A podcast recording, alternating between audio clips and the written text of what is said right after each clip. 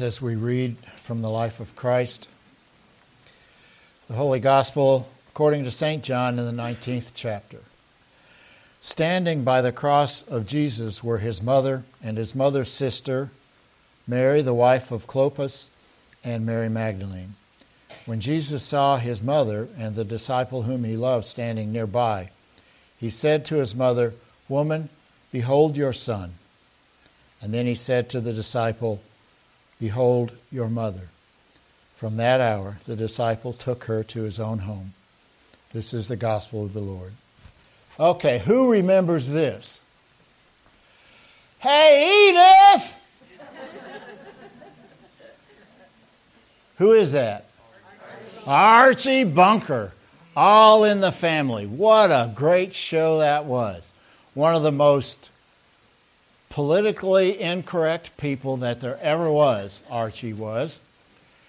And we used to watch their show on TV and we would laugh, and maybe we would laugh because somehow we saw a little bit of ourselves or a little bit of our families in watching what their family did. They had one of the most dysfunctional families ever on TV. But the one thing that we know about that show is that Edith is the one that held everything together. Edith was the rock. She was the solid one, as scatterbrained as she was a lot of times. And I went out, I was out on YouTube, you know, this week just watching some of the clips and a little bit of the stuff just to get a, a sense of what it was like. And you can tell, at least in terms of the show, how much of a part of the family she was when she dies. And there's the one little scene with Archie sitting on his bed talking about how he just didn't know. Okay, so that's that's the show, but it was Edith's stability and Edith's love that kept everything together. Well, we are all in families, right? We all have we all have a family. And in our families, we find ourselves bound to one another. And that's the way God wanted it to be. God established families so that, so that we could have a place where we could grow and where we could learn. An example of that is in one lesson today with Timothy, when, when Paul reminds Timothy the fact that you grew up in a family and you grew up in a place where you could learn and your faith, the faith that you have even was passed down from your grandmother Lois through your mother Eunice to you. And that happened in that family. And that's one of the reasons God gave us families. Another reason is so that we can have encouragement and support. So that when we need comfort, when we need somebody to lean on, we've got our family. And even from the cross, he recognized that his mother was going to need that. And so he connected her with John, who was kind of his favorite disciple, I guess. Connected her with John so that she would be taken care of. I don't know, maybe Jesus didn't trust his brother, James, to do it. So put her with, with John. But he knew that she would need family. And another thing about families and why God put us in families is so that we could know what love was. So that we could have a place where we could experience love and share love. And love, just like in the Bunker family, it was Edith's love that held everything together, even with all the dysfunction and with all the stuff that was going on. Edith was there with love, and it's love that helps us in our families. And, and in a way, it's really no different than this gathering of people right here. Because we are God's family.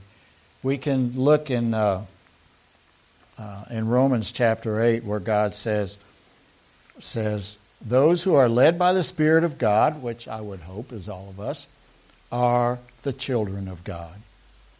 The Spirit testifies that we are God's children. So we are God's children. We all have the same Father, so that means that we are all one family. And the purpose of this family is no different than the purpose of any other family. It's a place where we can grow, place where we can learn, where we learn about our learn about faith, where we learn just like in our families at home, we learn our values and our standards and our morals. And so we learn in this place. And it's a place where there can be support and encouragement and comfort when one part of this family is hurting for whatever re- reason, whether it's because of some physical ailment or because of something emotional or spiritual going on in their lives, but they need help, this is a place where people can come.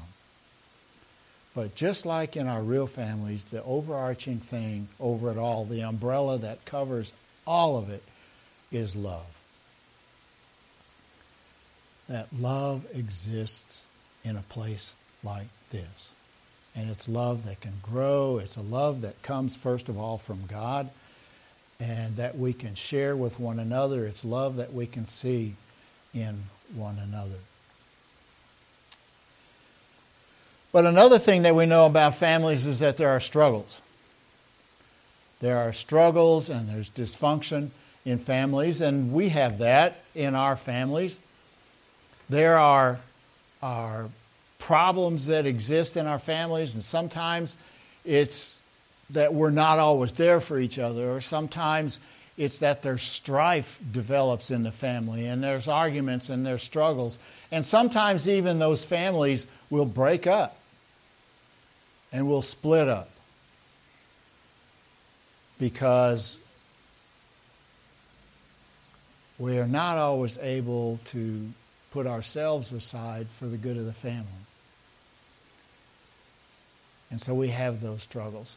And you can see that. I mean, look at, at uh, uh, even, in the, even in the church and even in a family like this. When St. Paul was writing to Timothy, he was writing to Timothy because he wanted to provide him some encouragement, what? To deal with problems that were in his congregation and to give him some encouragement and some, some advice on how he might do it. In fact, all of Paul's letters are written to congregations that were dealing with issues. The disciples, they were sort of a family as they followed Jesus, and they had conflicts sometimes. And even Paul with the disciples had some disagreements and some conflicts. And so it existed even in the church. In fact, the creeds of the church, the, the Apostles' Creed and the Nicene and Athanasian Creed, you know why they were written? They were written to deal with conflicts and arguments that were taking place in the church. And they were a way of saying, here's the answer. This is what we believe. Those kinds of things have always been there. And sometimes those kinds of struggles, because of, of our sinfulness and, and our wanting to go our own way, sometimes it even causes breakups in the church. So, how is that overcome? How do we overcome that? What is it that helps us to deal with that? John wrote in his, uh, in his first letter, in uh, 1 John chapter 3, says this See what great love the Father has lavished on us that we should be called children of God. The one thing that always should exist in a family, whether it's our own personal families or whether it's a family like this, is that there's love. Love conquers all, we say. Paul said the love of Christ controls us. It informs our conduct and our lives. And in another place, love covers a multitude of sins. It's the love that God has shown to us, first through Christ, and then as the Spirit works in our lives. It's that love that God lavishes on us, Paul says, or John says, that he lavishes on us. That helps us to deal with everything. That's what covers it all. That's what keeps us together.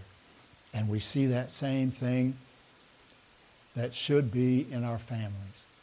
If the love of Christ is strong in our hearts and our families, And if the love of God is present in our families, then we can face anything, anything in our lives.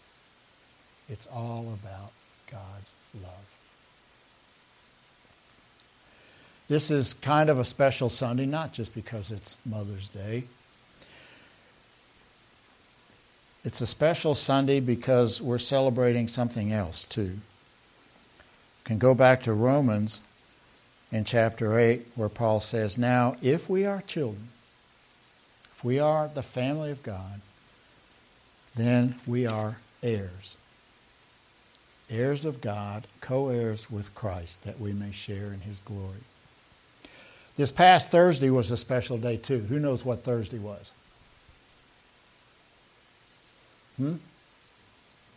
Cinco de Mayo. Yeah, well, that's not why it was special.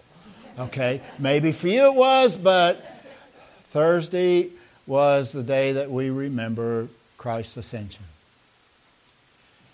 It's the day we remember Christ visibly leaving earth and returning to his throne. And so now, as the family of God, we have a brother that sits on the throne of the universe. Our brother is up there. And today, today marks the end of the Easter season. So it's a transition in seasons today. It's a transition from focusing on the, the ministry and the work of Christ and his suffering and death and resurrection for us and as we move now toward the work of the Spirit. And next week is Pentecost. And so we begin that practically six month long season of the year where we focus on what the Spirit does in our lives as a result of what Christ did. So this is a transition Sunday.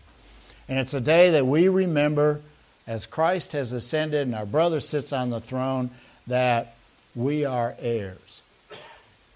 That he's gone ahead of us to get the place ready for us. And so today we transition. We are the family of God waiting to join our brother where he's at today. But again, what, what encompasses and what covers the whole thing from the, the life and work of Christ to the work of the Holy Spirit is love. They'll know we are Christians by our love. They'll know we are the family of God by the love that exists between us, by the love that we demonstrate for each other and for the world. I'm going to ask you now to just to listen to a song. It's a song that uh, kind of does that transition, where we where it thanks thanks God for what He's done through His Son, and thanks God for leaving His Spirit here till the work is all going to be done